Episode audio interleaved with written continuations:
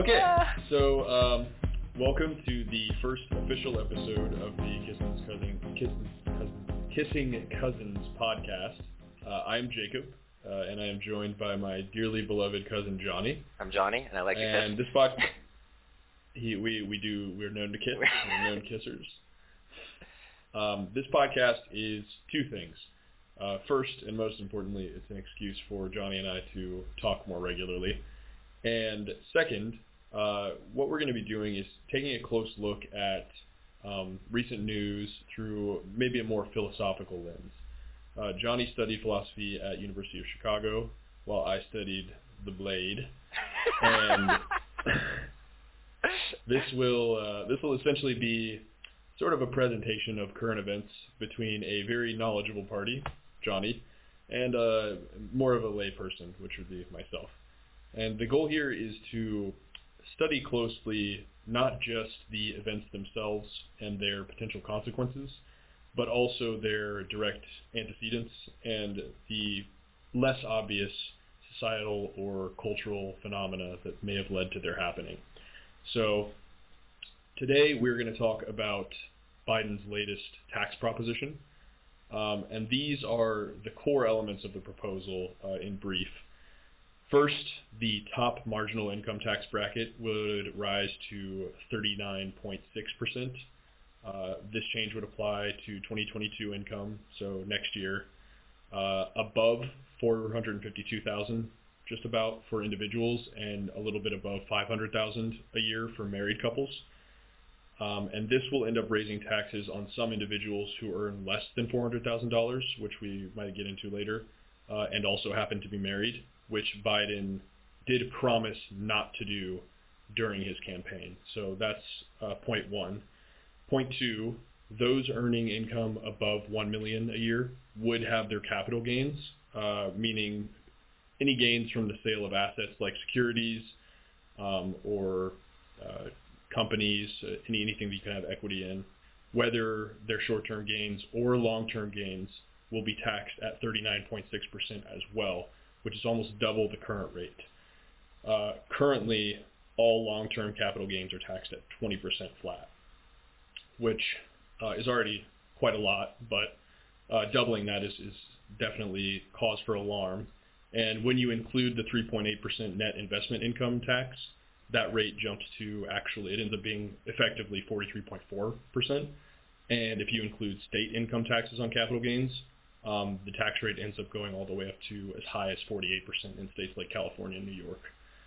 Uh, and then the last, probably least important part of this bill, but worth noting, is that uh, inherited assets that have gone up in value by more than a million dollars since the time they were bought would be taxed upon the death of the owner. So if you inherited a number of shares in like Tesla or something silly like that, um, that would be taxed at this new rate. So right now the basis of those assets, uh, the baseline that sort of determines the amount of capital gains or losses, is stepped up to fair market value at the time of the owner's death. So that would also be a big change, but probably less impactful than the other elements. So um, Johnny, I'm going to toss it over to you for a, in, in just a second here. Um, these kinds of tax propositions, um, this kind of legislation doesn't get proposed in a vacuum, obviously, uh, and the best place to start is probably the beginning. So uh, before we talk about what this means and whether it's good or bad, uh, why do you think this is happening in the first place?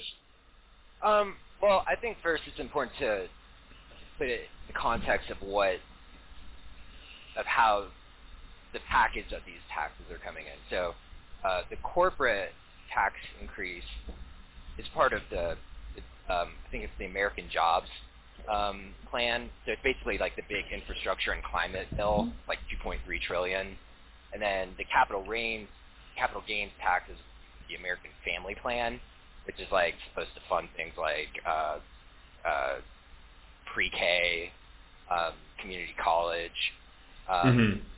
basically like nutrition plans, paid family medical leave, things like uh, expanding child care. So Yeah. It's not like the taxes are just coming out of nowhere, but I do think that um, with a little look at the macro situation, that ultimately the taxes do play a political purpose. But they're not necessarily unsupported in an economic sense. So like, um, these ta- so w- the actual the for how expensive these bills are going to be, the taxes are not really going to pay for them, right? It's only like maybe Mhm. you can expect maybe um, in the best case scenario, maybe a hundred billion out of, and we're talking about like maybe Out of like two point what two point yeah. I, I would say out of both of them, you're not looking at more than you know a hundredth of like what it's going to cost probably. right. So right. part of it is it does seem like um, that when it gets couched in the language that it's supposed to be paying for these things, it does come off a bit disingenuous. But I don't. Sure. I do think that ultimately, like, there's so much widespread misinformation about regular old economics at play.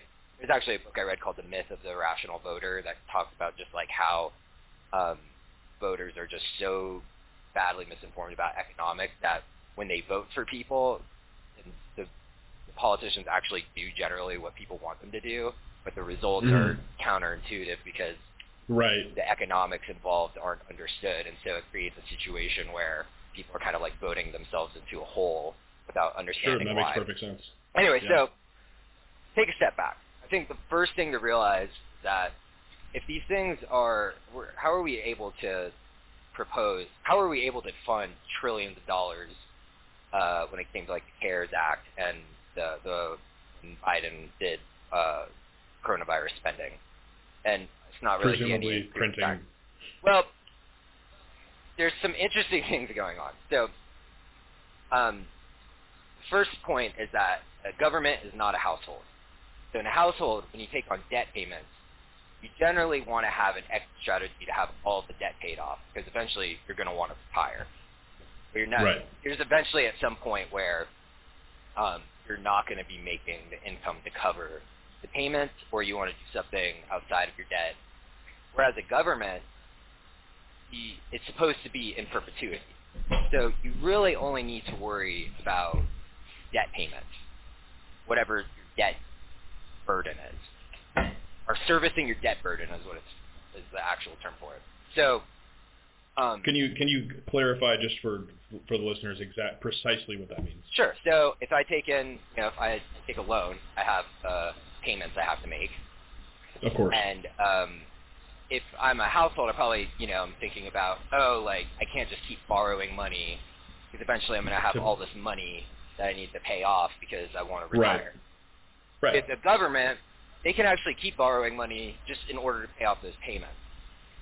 Um, and all they ever have to do is worry about the payments. The actual size of the debt is kind of irrelevant. What matters is the amount of payments they have to make and um, Mhm. what that is relative to something like GDP.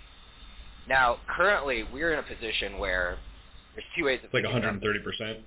well, that's the total. But we're actually in a Mhm. negative debt burdening scenario because of things like inflation and the cost of money to where we actually get paid to take on debt. It's something like um, like negative 0.2 percent as opposed to you want to keep it under 2 percent GDP, Mhm. but right now it's like uh, we're just doing so well that we're getting paid to take on debt. It's a very peculiar situation, even though that the actual size of the debt is like 130 percent, like you said, of GDP.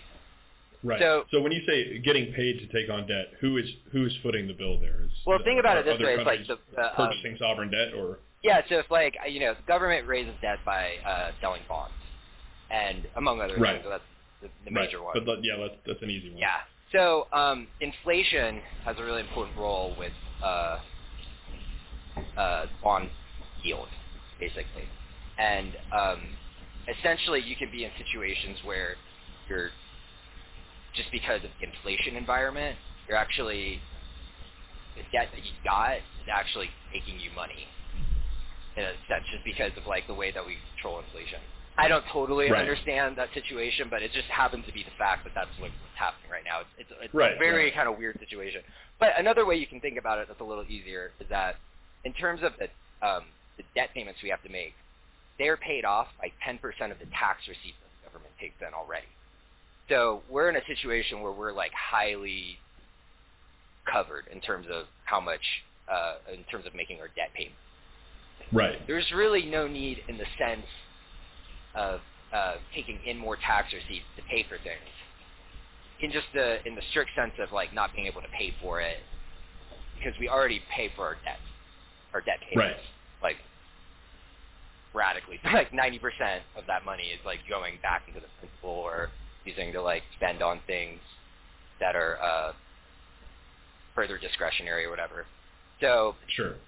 um, that basically kind of creates a situation where it's like, why do we need to raise taxes ever right now? Because Right. it doesn't seem like it's for the reason why. Um, It's not eliminating debt in any meaningful sense. right. It doesn't like it doesn't. So Right. there's a couple of reasons you could argue why. So something like um, one thing we look at is like the output gap, which is difference between um, like basically how much demand there is versus um, how much uh, capacity there is in an economy. So uh, if you're, you know, something like basically the orthodox view of like um, money management, or not really money management, I guess, but just like orthodox macro view is that when you have an economy that's producing a lot of demand, you want to raise taxes. Demand for goods. Yeah. Just so like aggregate demand Okay. for goods, services, Yeah. basically people wanting to spend money. So um, when there's a lot of when it's a, in a, situation because if you don't um, control the price of money in that case, and there's a lot of demand, inflation starts to get a little out of control. So you really Right. like the orthodox view is like okay, so you make money a little more expensive by taxing it, raising interest rates, things like that.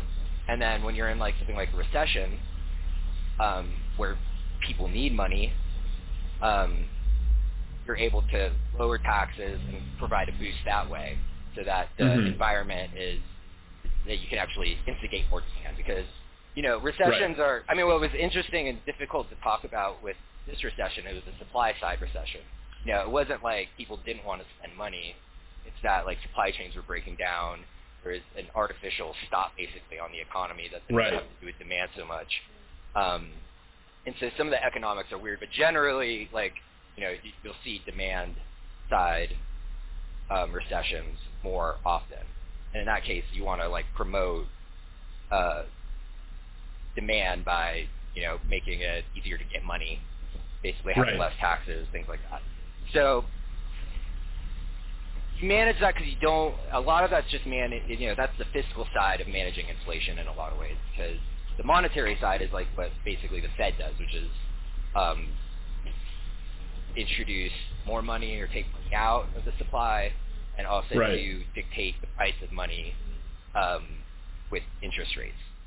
So And just just uh, interest rates are obviously a really important part of that equation, but just really quickly, um, what mechanisms, by which mechanisms does the Fed remove money from the, the overall money supply? Um, yeah, I think removing money is like not really like uh, something that happens a lot because generally what uh, the Fed wants to do is keep a two percent inflation rate. There's always basically kind of some money going in because they're always wanting to raise it a little bit. Um, Right. but kind of just the you know like the Fed buys uh, securities, they can sell those securities. Are you there? I'm I'm here. I think my video cut out, but d- don't worry about it. Can you not? Oh. okay. Okay. Uh, br- technical difficulties there. We are back now. So continue, Johnny. Okay, yeah. So basically, um, because there's a um, a target usually of two percent inflation, there's not so many cases where they're actually trying to take money out, but they can in the same way that they uh, put money back in, which is if you want to put money into the economy, one way you could do it is like um, with open market operations. So you can basically buy securities from uh, wherever you'd like. Usually it's you know sometimes like uh, I think like generally the case is they'll buy bonds from the uh, the Treasury Department, and that's a way of basically, but they're just kind of like creating the numbers, right? Like it's not Right, like they right, are right. sitting on a bunch of cash. They can just like kind of be like, all right, we're gonna like buy these for Yeah, money that we just you know put in the computer, and that will go into the economy. And in the same way, they actually hold. I mean, the, the Fed makes like a lot of money because of basically the trades they do. So, um, and then they, they give that back to the Treasury, their profits, basically. Right. It's not like they need it. so, um, when uh, they want to take money out, if they want to do, another way they can do it is uh, by um, selling those securities. Because when they sell it, that money goes with them, and then it can just evaporate if it needs to. Sure. Makes so um, that's just like one mechanism. They could also um, do things like increase the reserve requirements uh, for um, all of the different state reserves, um, and that can uh, take money out if they need to. But that's generally not like a long-term solution. But you know, it's it's something like where you're playing. You know, I don't totally understand all the magic because it's held in uh, secrecy. I mean, it's like they're private, kind of like uh, deliberations on how they decide to do these things. But there's a lot you can learn about central banking, which Yeah. um, so I think on the topic of secrecy, um, just uh, I want to take a very brief aside here. Um, We've talked about trust on, on previous podcasts um, and at, at great length at other times. Um, when when there's degrees of obfuscation uh, between the government and its citizens, um, how how much faith do you have? Like, I, I guess the the question is, um, what what degree of faith should we have in our government? It, how much trust should we have that they are acting in good faith? Is maybe the best way to. How do Well- we know that? that I think because of things like, I mean, if you just look at the culture of the Fed and its Mhm. political independency, I mean, it's like specifically like, you know, it's not like Trump could fire Jerome Powell when he wanted to. Like, there's there's Right, definitely like, right. in, I mean, and the fact that they can't really like collude with the Fed or, you know, or like you're basically responding to environments that are made politically, and you know, I you know, I think like like Ben Bernanke are like geniuses. Like I do, I, I ultimately help myself just off of like knowing the culture or my understanding of the culture of the Fed and its political independency. I do put a lot of faith into them, but So they're the- always playing against the political Right. bullshit that's happening. Um, and because of their independence, they're also. Correct me if I'm wrong here. There's no body that audits the Fed. Um, yeah, I guess, but it's sort of like there is. I guess there's. I mean, I guess it just depends on like what you want to audit. Yeah, I Mhm. mean, there, there's some levels where you can't really. I mean, the secrecy is more in terms of like. I don't remember all this audit the Fed stuff, but I know like when it comes to the secrecy, Totally, it's yeah, more yeah. in terms of like, okay, what do the particular stress tests look like on each bank that is part of the you know the, the Sure. Federal Reserve System, or um, what what do the deliberations look like in terms of uh, determining what interest rate or like what open market operations to enact. Yeah. I think like I mean all like everything they do ends up being public knowledge. You just go look. But I think ultimately a lot of like that stuff kind of comes from people who are I mean my my opinion is like people like Ron Paul who have like a very heterodoxical view of uh the economy and I mean like it's usually like a lot of gold bugs really want like people who are like really Yeah.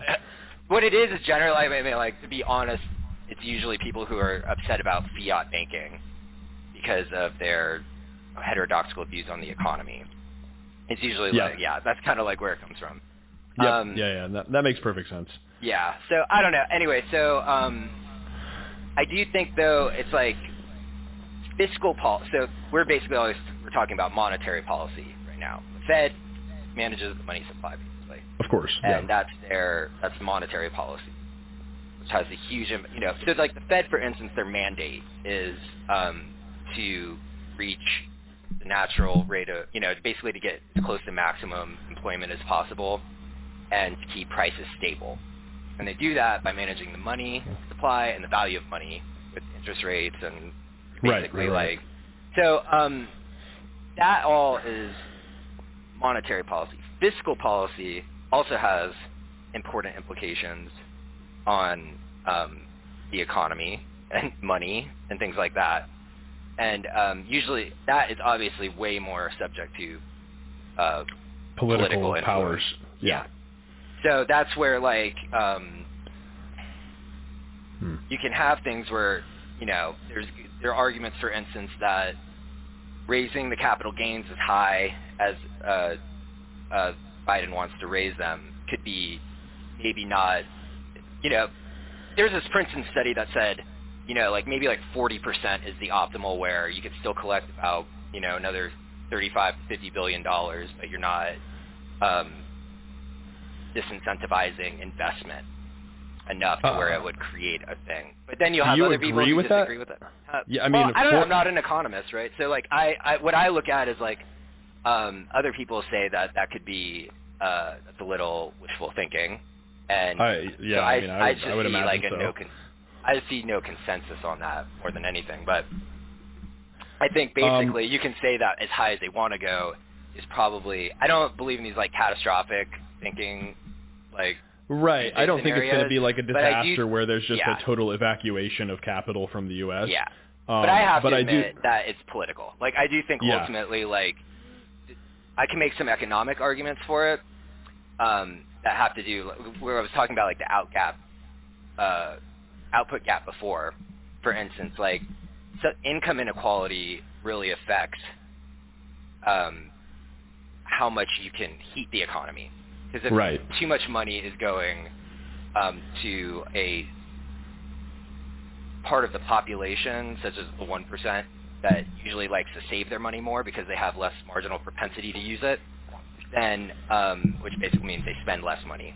Right. Then you can't stimulate demand enough as much as you could because the motility of that money or the velocity um, isn't Is it's reduced it's because it's just anywhere. being held. Right. yeah. So like if, if it was being spent, you know, like you could actually uh, have a more productive economy because there'd be more demand. So things like that where it's like, okay, like one thing you do have to end up doing is, and something I do believe in, I do think we need to like work on income inequality. But is that high of a capital gains tax like what we should be doing? I don't know. I don't think so- there's like a, a surefire.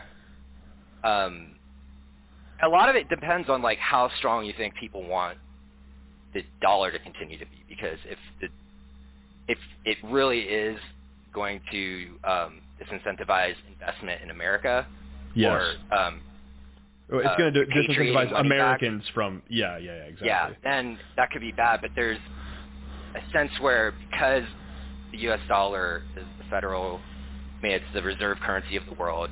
We have like a kind of unicorn situation where we have um, a low interest rate, but also a relatively robust bond market. We can really take on a lot of debt without it actually creating a lot of problems hmm and um, that is a really favorable situation to be in if you're a company because that means money is easy to get Right. and it's safe. So, so the safety, uh, the safety element is, is something that's really important. I don't want to get too off topic. I think we should probably round back to discussing Yeah, sorry, this is- this is no, no, no. yeah. It's important to understand all. Like this is exactly what I wanted to get to. It's really important to understand.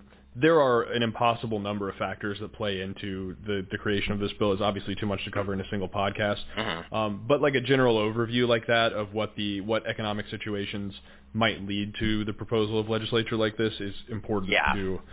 Um, I, I think we did a, a pretty good job of covering that. I'm going to pat myself on the back for letting you talk. Uh, but um, one one thing that sort of concerns me is, um, do you think that that stability and that that safety uh, and the continued power of the dollar um, is true, or do you think that it's illusory in a sense?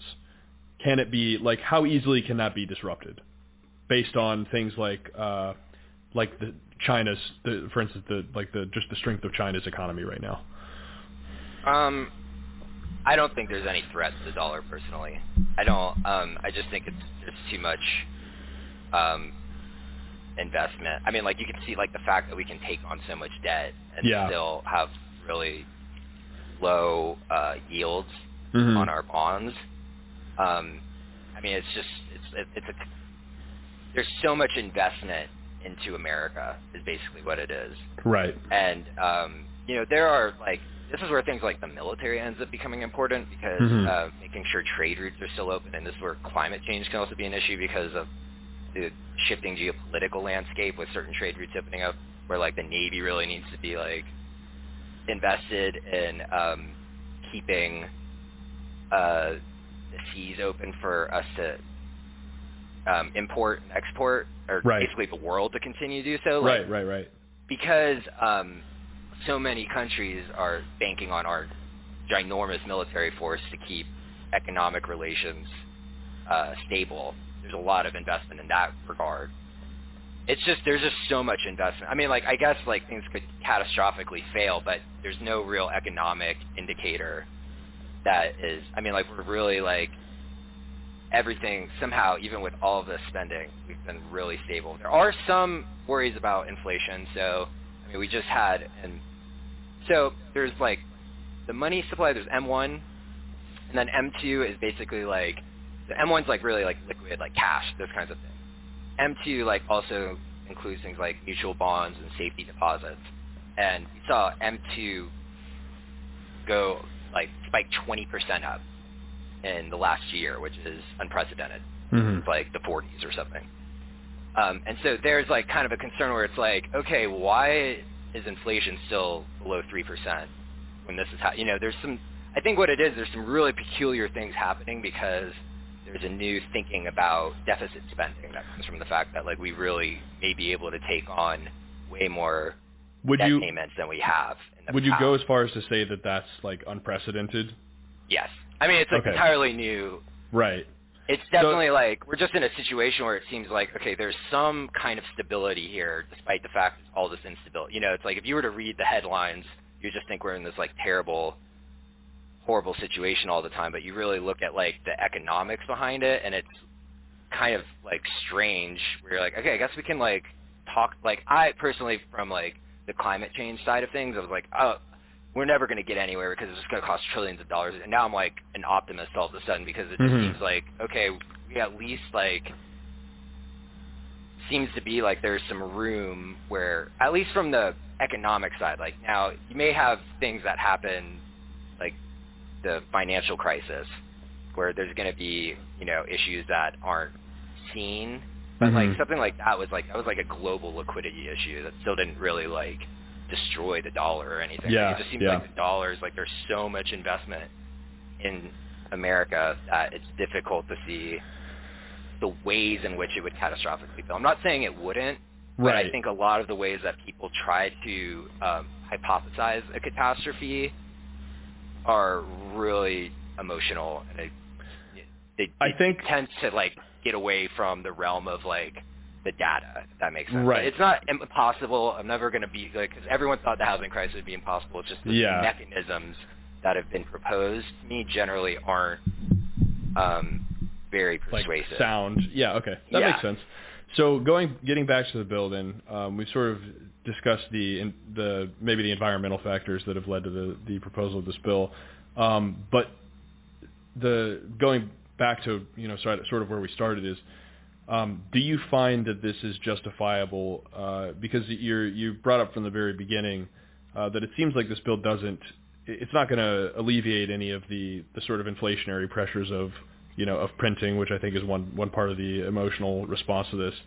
It just seems like a way to my my emotional response to this is um, something like you know it seems like the ladder is getting pulled up for Americans that are interested in becoming wealthy. Uh, because I think generally speaking, if you're already rich, um, you you're going to be well informed on how to protect your assets from this kind of taxation.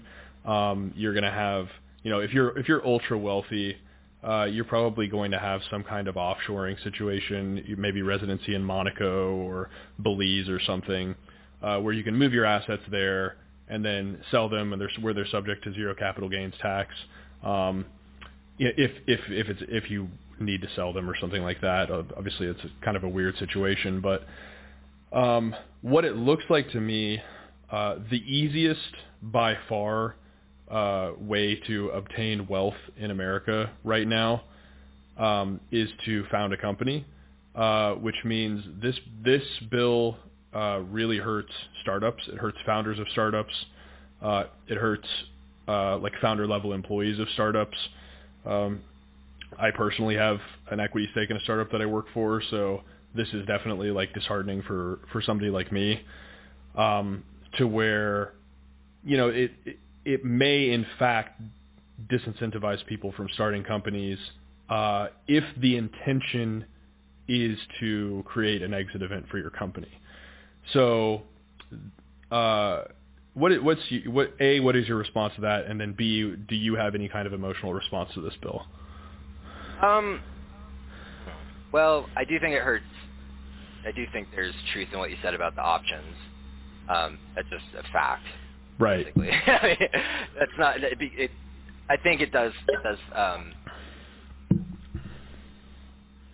it seems like the purpose hurt, of this I, I is can, to make I it harder to that. get rich. It, Yeah. it doesn't hurt people that are already wealthy. It makes it harder to get rich. But you also have to take basically a longer view when you're looking at things like this. So, you know, Sure. there is good data to suggest that this bill will even, you know, start to become profitable after 15 years or something.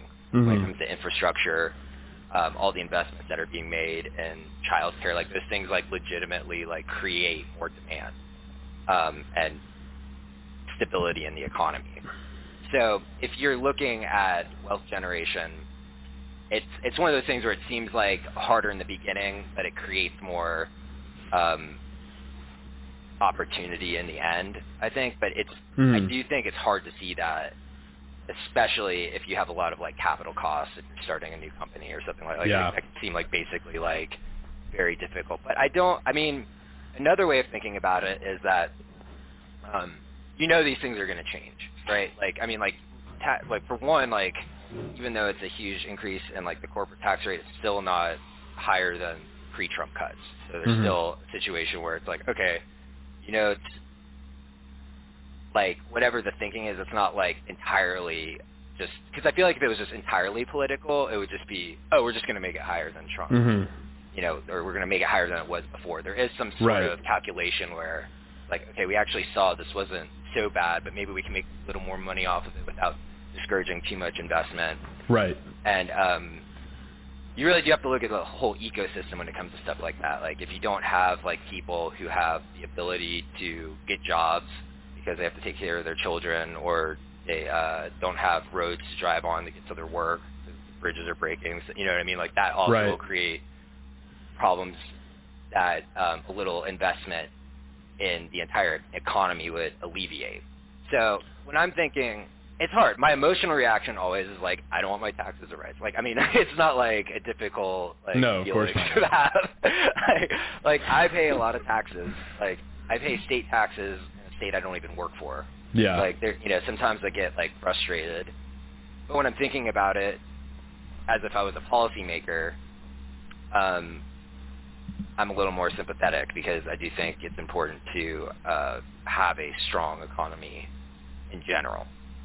So I don't know. So uh, you know, would I personally raise the rates as high as they're being raised? I, I think there are good arguments not to. I think there are good arguments to at least raise them a little bit, but there are some things I don't like totally love. Um, the step-up basis, eliminating that, I think is kind of just a little complicated. Kind of easier if you just inherit a property to just have it step up in basis and not uh, have to worry about what it was Yeah, when you yeah. got it. Like, but I also think that like investing in the IRS is probably a good thing if that money's going to like basically close loopholes and like you know because it's difficult for the IRS to go after really rich people. Like, it's very like right. cost it's not very cost effective because they don't have the budget for it. So I do think like if you're going to have a tax system needs to be like adhered to, you know, because uh, unfortunately then it becomes regressive. And I think Right. eventually That's certainly fair. Yeah. yeah, I think like a general principle I hold is like progressive taxation is actually a good thing because it closes income inequality while not trying to eliminate it or anything. You still have incentives to make more and more money, but some of that money just goes back to investing in the entire economy, that the environment where you were able to get wealthy in the first place. But Sure, I yeah. am pro wealth. Like I do think it's important to like have incentives. I think almost on a moral level, I'd like to never see capital gains taxes higher than income taxes because I think Yeah. you do have to inherit some risk in a way you don't when you have an income. Um, you may put money into something and it, it may, you know, end up not being productive. Um, so you're always like having to manage a type of opportunity cost that um, I think Yeah. should be compensated.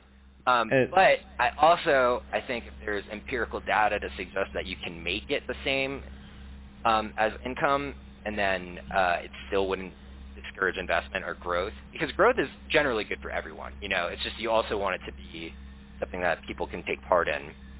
Um, so I don't know. You know, like I, I think if there's I don't want to like if there's some good empirical arguments for being able to make it the same, then I can at least accept the argument. But I've been of the opinion for a long time that I don't I didn't buy the Democrats' mainline thinking that it should be the same as income.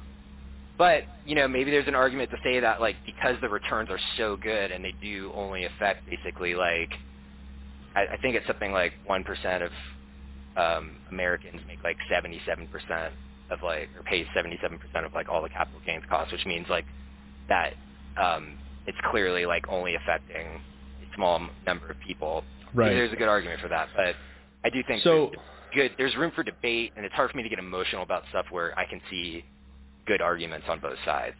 a couple factors to consider, I think. Um, the timing of this seems extraordinarily convenient with uh, the the sort of explosion of retail investment that's happened in the last year and a half since Mhm. the beginning of the coronavirus pandemic. Um, I think a lot of people have actually become, you know, sort of overnight millionaires through either through like meme stocks like GameStop Yeah. uh, or trading cryptocurrencies, um, obviously, which are significantly harder to tax uh, because they're, they're, it's easy to move those assets around, uh, they're, and they're highly liquid right now. Um, do you think, uh, I guess, uh, just as important as the sort of like broad view uh, economic factors that have led to this proposition, what do you do? You think there's any any merit to the idea that there are immediate, like, um, sort of more recent uh, happenings that have that have informed this decision? Um, it's something I've been wrestling with trying to understand because I know that a lot of the coronavirus spending, the direct payments, which I'm a big fan of direct payments. I think it's better than like paternalistic programs. Um, but um, I think a lot of you know a lot of it went to savings. That's why part of why uh, we were talking about the M2 uh, indicator Mm-hmm. um, saving deposits are a huge part, and so much of that money went into savings, especially because I mean, which is kind of predictable. The recession, Yeah. they usually save when money's a little tighter. Um, but you also had things like people like a huge spike in retail investment because of um, or retail trading um, because they, people just had all this money. And they're Right. like, what do I do? I can't really spend Right, it, right, or I don't want to spend it. So, um, so I guess like, yeah, because it seemed like this was a thing that you know hurt poor people worse eventually. So I do, and I think you also have to keep. So like, it wasn't really that bad for rich people. Mm-hmm. Like, from experience, I'm not rich, but like I made more money during the coronavirus than I did before. You know what I mean? Like it was like, Right. and I bought a house. Like I did a lot of things that like because I had little access to money, I was able to um, accomplish. And I Yeah, think of that was like there was a lot of opportunity for people. So I think you have that, and then you have um, the political reality, which is that usually what happens in a midterm after presidential election is the party that won the presidential election um, generally gets slaughtered the next Mhm. the next midterm, um, and it's a very precarious situation because the Democrats hold such a slight majority in the Senate. They could easily lose the Senate. They could easily lose the House, and they need both. They don't. They can't even. They don't even have enough votes basically to um, go over uh, the filibuster. So everything has to be done through reconciliation, and uh, they really just have like basically a 51 vote majority. So every Democrat has to agree to it, which is generally Right. not the case. Right. You have someone like Joe Manchin, who's like very, he's basically like a Republican. So you just have this situation where it's like, what we need to do is we need to pass the most popular shit possible so that we have a chance of doing anything for the next two to six years. yeah. And uh, I think that's another calculation that ha- that isn't it, it is political, but it's like politi- political economy in a sense because you have to worry about there's a lot of things that um, a lot of other kinds of spending that the Democrats want to do, and if they can't win an election, um, it might you know they're they're not going to have literally won't have the political capital to accomplish their goals, and so they may have to basically create slightly worse economic environments just to be able to hopefully on balance make a better one. Right. So I think you have to, you know, I I don't know exactly like how much that would be articulated by anyone in power, but I think that's like kind of like an obvious. I mean, it's like why you see like the first, you know, the basically the biggest thing that the Republicans did under Trump in his first two years was uh, the tax cut. Um, now, this is basically a version of a tax cut to lower income people by giving them more money and more programs. It Mhm. just comes with um, a type of tax that Democrats like to see. And I do think there's just a, a lot of populism on both sides, so it's not necessarily Yeah. like this is the best. You know, I think there are arguments that it's not horrible, but it's pretty clear that like I mean, like, there's also a lot of arguments that like corporate tax rate should be really low, um, and that you can just make up for that by having you know higher income taxes or you know like even crazier stuff like uh, different types of like land value taxes and things you know whatever you want to do, but um, yeah, I don't know. It's just it's you have to kind of like manage all of that at once.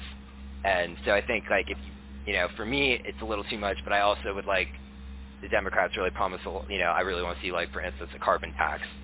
And maybe that's not going to happen in the 1st Mhm. two years. And if it doesn't, and they don't win, then, Then they're probably losing on the the most agreed upon economic tax of all time that needs to be implemented. Um, and that could be dangerous too. You know what I mean? So it's like I personally, and in the calculation, I'm like, well, if that's something that may actually get this thing I really want passed, maybe it's worth it. But sure. Yeah. Yeah, it's difficult to think about um, on a personal level, though. I think managing that. I think if you don't try to manage like what the economic thinking is, and if you can't find anything like that, it can like create anger. Like I see it in like my parents, for instance. Like they they they're not looking at the big picture because they're looking about the thing that they're responsible for, which is their business. Right. It's protecting their wealth, their Yeah. assets. So you can't like. It's like that's a real thing. You really have to think about that. Of but- course. Yeah. um, and I think that does cause, you know, there are people that like teeter on that. You know, they're doing well, but they're they get lumped into kind of um, tax environments that aren't yes. necessarily like they're not necessarily the person, you know, the demographic that's uh, needing to be taxed in that way.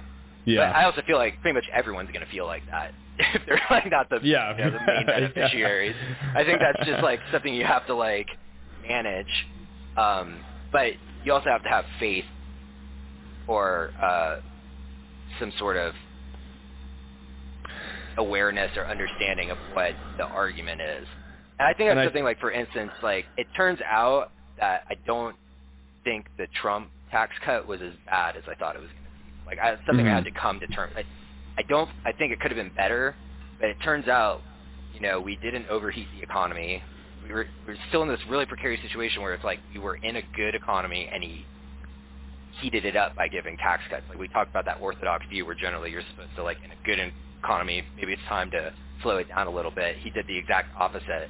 And it doesn't seem to have really destroyed or rocked the boat or anything, you know, despite the fact it went through a pandemic. like right. Right. um, so sometimes I have to sit back and be like, maybe, uh, you know, like it's good to not just get kind of like ideological about these things. And I think I was the kind of person who was a little ideological when that happened, where if I had like maybe tried to look at it more from an economic viewpoint, and maybe I think also too was like that just was like not the general consensus too. It's kind of like okay, maybe this is not a good thing to do, but it ended up being not so bad. like Ta- Um, taxes are definitely something where it, it seems like in either direction, it's very difficult to be charitable towards any kind of. it's hard to Yeah.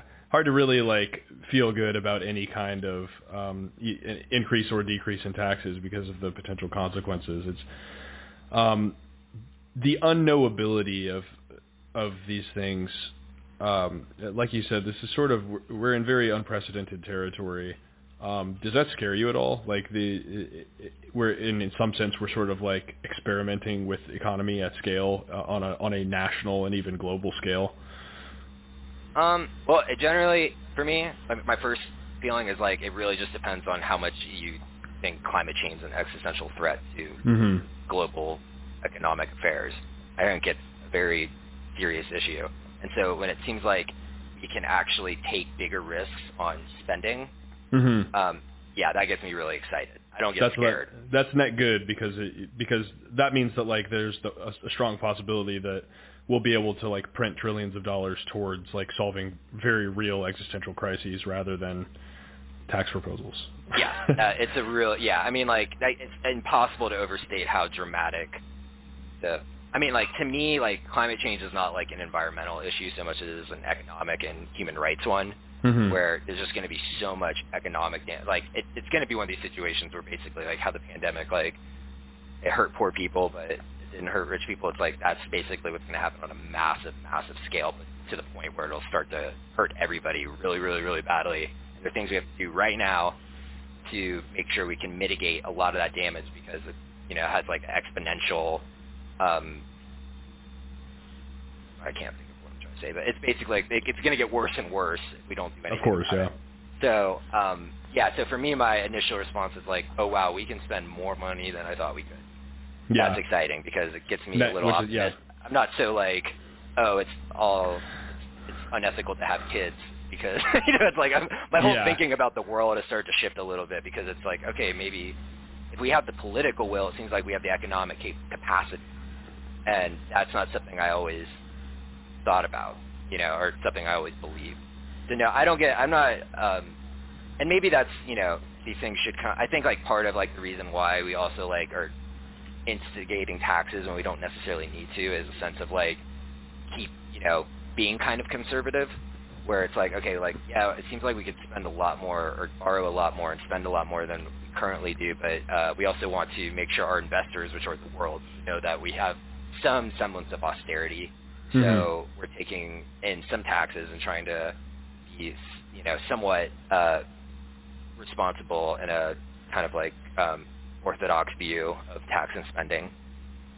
Um, but I personally am like, all right, let's just like see how far we can take this. yeah. I, I mean, like not within outside the realm of possibility, but I, I personally think that um, uh, it's an exciting time, and it's one where you know if we can just like you know if we can get out of the political bullshit of each side basically blaming each other for deficit spending when they're not in power, we could actually accomplish some like really awesome things that ought to really uh, benefit both sides of the spectrum, right? Because you can yeah. do a lot of these things. You can solve climate change with market-based solutions. I mean, that's kind of the thing. What's great about something like um, the um, carbon tax and dividend is that you're just basically taxing carbon, and then you're flat redistributing all of that money to everybody. So it ends up being progressive, but it's also revenue neutral and it has no paternalism, so there's no administrative costs and there's no right. value except besides the fact that like oh like you know we need to price carbon. Yeah. Um, yeah. So you know things like that are like designed basically to like so everyone can feel like they come came home winning. But you have to get over this fact that like that you know no one really no one seriously cares about deficit spending outside of the political spectrum. Mm-hmm. It's it's completely like an ideological um,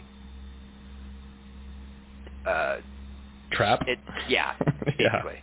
yeah. So, um, I mean, obviously there's there's limits, but we, we're like in a situation where it's like, oh wow, we can go a lot harder. Right, and, and we it, really there seems to. to be a lot of a lot of fear mongering around people, uh, like references to the debt to GDP ratio uh, that we talked about briefly. Um, like you said, a, a maybe a misunderstanding of like what overall the importance of like the actual total amount of debt that any any specific nation, especially the, the United States, the United States accrues. The United States, all the, the United States together. um, but I, I think that's a good that's a good place to tie it off. I, I really like talking to you about stuff like this. I always walk away a little bit more optimistic. Um, I think probably most of the people that are going to listen to this are uh, maybe a little closer to my end of the the the sort of like ultra liberal uh, political spectrum of you know any kind of like taxation is rape and uh, any any kind of like progressive taxes is not to be looked upon kindly and especially a capital gains tax where uh, it's it's easy to look at something like this and immediately see all net negative where capital gains is already a type of tax that's basically a double dip because you're getting your income taxed, you're investing your income, and then you're getting the gains from that investment tax. Um, it's a it's a feels bad tax for sure, but um, in the grand scheme of things, if this if this opens up towards um, more progressive like carbon tax style legislation, then uh, obviously it's a net good. So um, Yeah. it's easy it's easy to get even if it doesn't, you know, even if those things are not correlated at all. Um, it, it's good to put things in perspective sometimes. This is one of those things. This is one of those things where you read a headline, you get fuming without really considering any of the the long term second order effects. So um, Yeah. I would say that like I'm not an economist or Mhm. you know like I'm just like an amateur like economics lover. Um and there's just so many different think tanks uh that you can read into about all of this stuff. So I I recommend doing that over looking at headlines. Of course, yeah. or like Yeah. reading like real like reading like I don't know. If you're gonna read Fox, like you should just be reading Forbes or something if you want to do. But like really, there's just so much research that's done that's like made for people to be able to read. Like I'm not an economist, but like I feel like I understand economics so much because of like the work that think tanks do. And there are going to be like people like you know on the right, like Cato, the Tax Foundation, if you want to be interested in that. But like I read that. I'm not on the right, but I like I get a lot of valuable information because it turns out like there's a lot of level-headed thinking that goes Mhm. on in uh, the like economics think tank world. So I do think it's good to like get your information from economists as Yeah, opposed to uh, journalists or entertainers. Yeah. And that you know, because you just see so much like misinformation about the economy because it's not being driven by economists. And Right. Like I'm just kind of a believer that like economists should be driving the conversation. so, but uh, right. yeah, so I would like anything you see or hear you're interested in this conversation. Like I, I would definitely recommend you going and researching. You'll learn so much more that way. And I also don't want to be like the final word on anything because this is just me regurgitating information I find trustworthy. you know, so anyway, All right. that, I can't see you. That's fine. I'm not. I'm not super worried about it. As long as you can hear me, it's all good. But I hear you. Well, uh, I want to give you can you can you hear me kiss? Yeah. Mwah. Mwah. All right. All right. Have a good one. you too. All right. Cool.